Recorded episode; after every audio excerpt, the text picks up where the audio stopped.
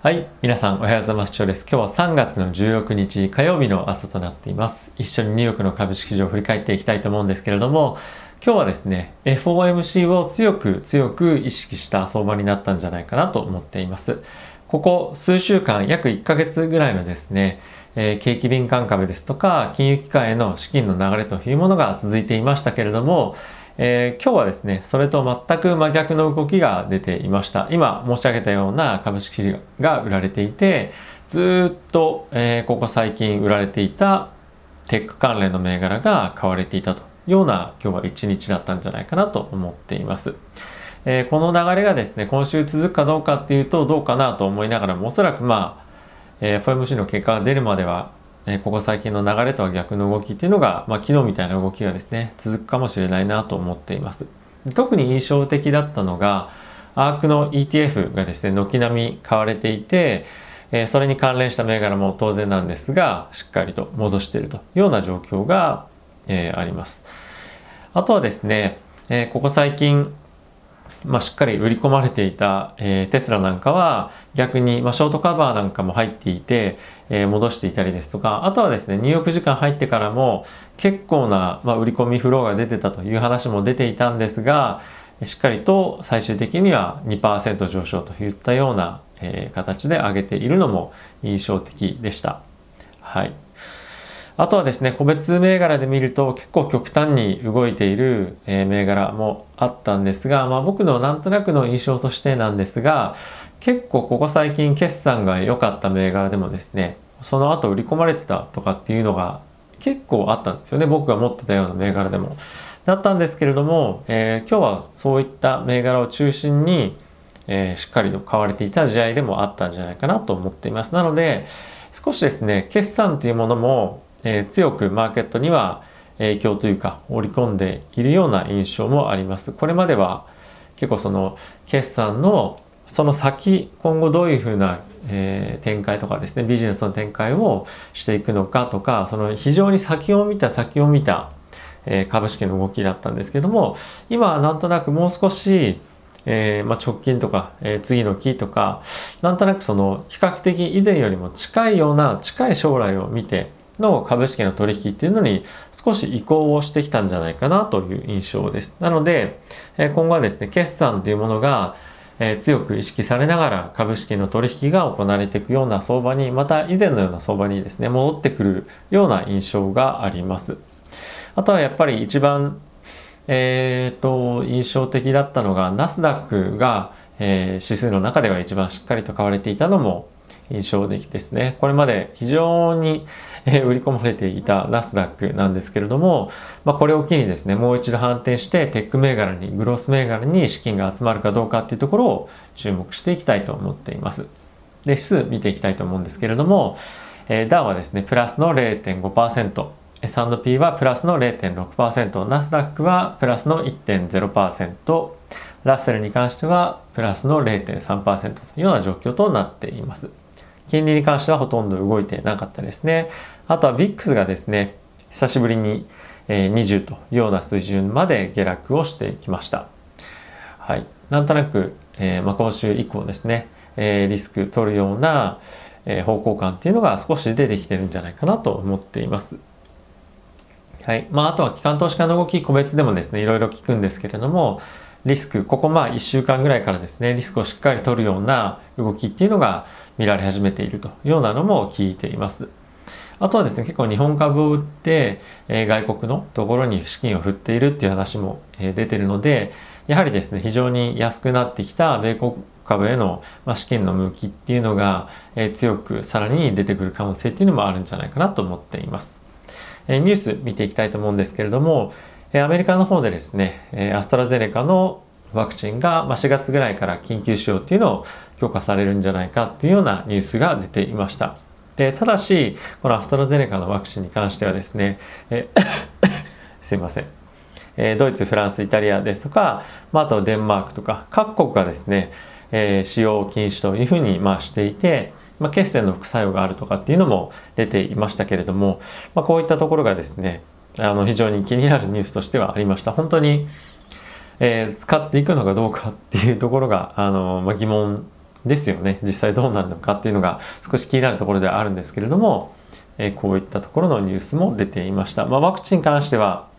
結構もう十分なぐらいですね、いろんな会社が開発をしてきているというような印象です。ただしですね、中国の方も、中国製のワクチンを接種している人はですね、優先的にビザの申請っていうのを、簡略化しますよというような発言も出ていて、やはりですね、このどこのワクチンを接種するのかっていうのも一つキーになってくるというような状況となっています。なので、この中国と、提携じゃないですけども、中国からワクチンを得ている国とかっていうのは少し優遇されやすかったりもするので、少しやはりこのワクチンが政治的に、重要な役割を今後果たしてくるのかなというのが印象として持っています。はい、あとはですね ECB なんですけれども、債券の買い取りプログラムっていうのを先日ですね、拡大、急速にさらに行っていくというようなコメント出ていましたけれども、今週に関してはですね、前週よりも 10%、20% ぐらい拡大した規模の買い入れっていうのを行っているというようなニュースが出ていました。で、ECB の方からですね、いろんなその憶測とか、もうすでにこの発表する前から買い取りっていうのが急速に拡大していたんじゃないかっていうようなコメントもいろんなところで出てはいたんですけども、あまり深読みしすぎないようにっていうコメントも出ていたりとかして、あまりなんていうんですかね、言えないようなこともというか、事前にもうそういった動きも見られたんだなというのが印象的でした。結構ここ最近ヨーロッパの方での金利の拡大っていうのも非常に、急速に起こっていますし、あとはやはりですね、ヨーロッパの方はコロナの感染拡大が止まらないというような状況でもあるので、それだけ迅速に対応する必要っていうのがあったというようなのが、こういった噂とかっていうのに反映されてるんじゃないかなと思っています。あとはアメリカの方ですね。2020年の3月以来の、最も忙しい、この飛行機の、乗降客数っていうんですかね、利用率っていうのが、昨日あったというようなことです。で、1日あたりなんですけれども、136万人というような人数がですね、先週の金曜日に、ありました。で、その次の、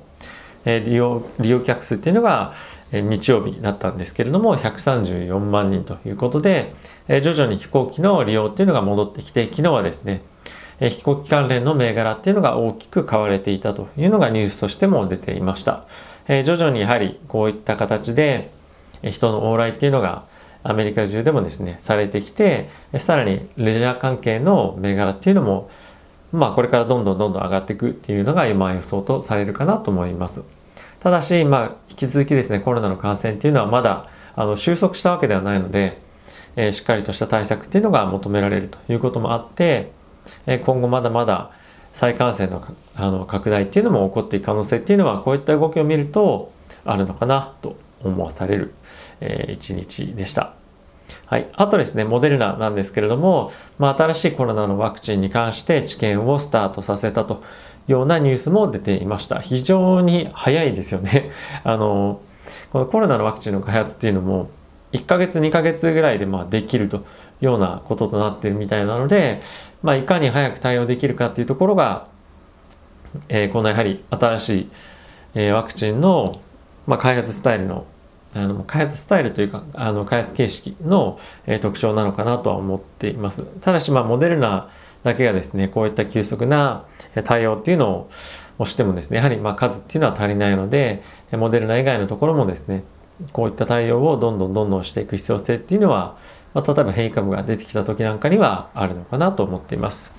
非常に安心感が、あるニュースでもあるとは思うので、マーケットには非常にポジティブな要因なんじゃないかなと思っています。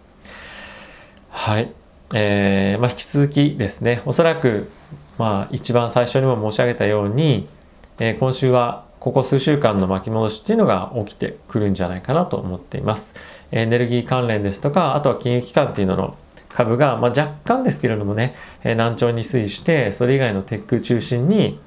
しっかりと買い物されるっていう相場が1日2日続いてくるんじゃないかなと思いますし、給付金の影響ですね、1400ドルというのが個人に、もう一部振り込まれているようなんですけれども、水曜日以降っていうところの銀行もあるようなので、今週1週間にわたってしっかりとしたフローが株式市場に入ってくるというところは注目していきたいと思いますし、どういった銘柄に入ってくるかというのも、ウォッチしていきたいなと思っています。はい。最近非常に暖かくなってきて、外に出るにもですね、ダウン、ジャケット着ていくと、少し暑いぐらいなので、やっぱりなんていうんですか、少し薄着になったりとかする日もあるので、体調もしっかり整えていかないといけないなと思う最近、今日この頃です。はい。ということで、今日も皆さんいってらっしゃい。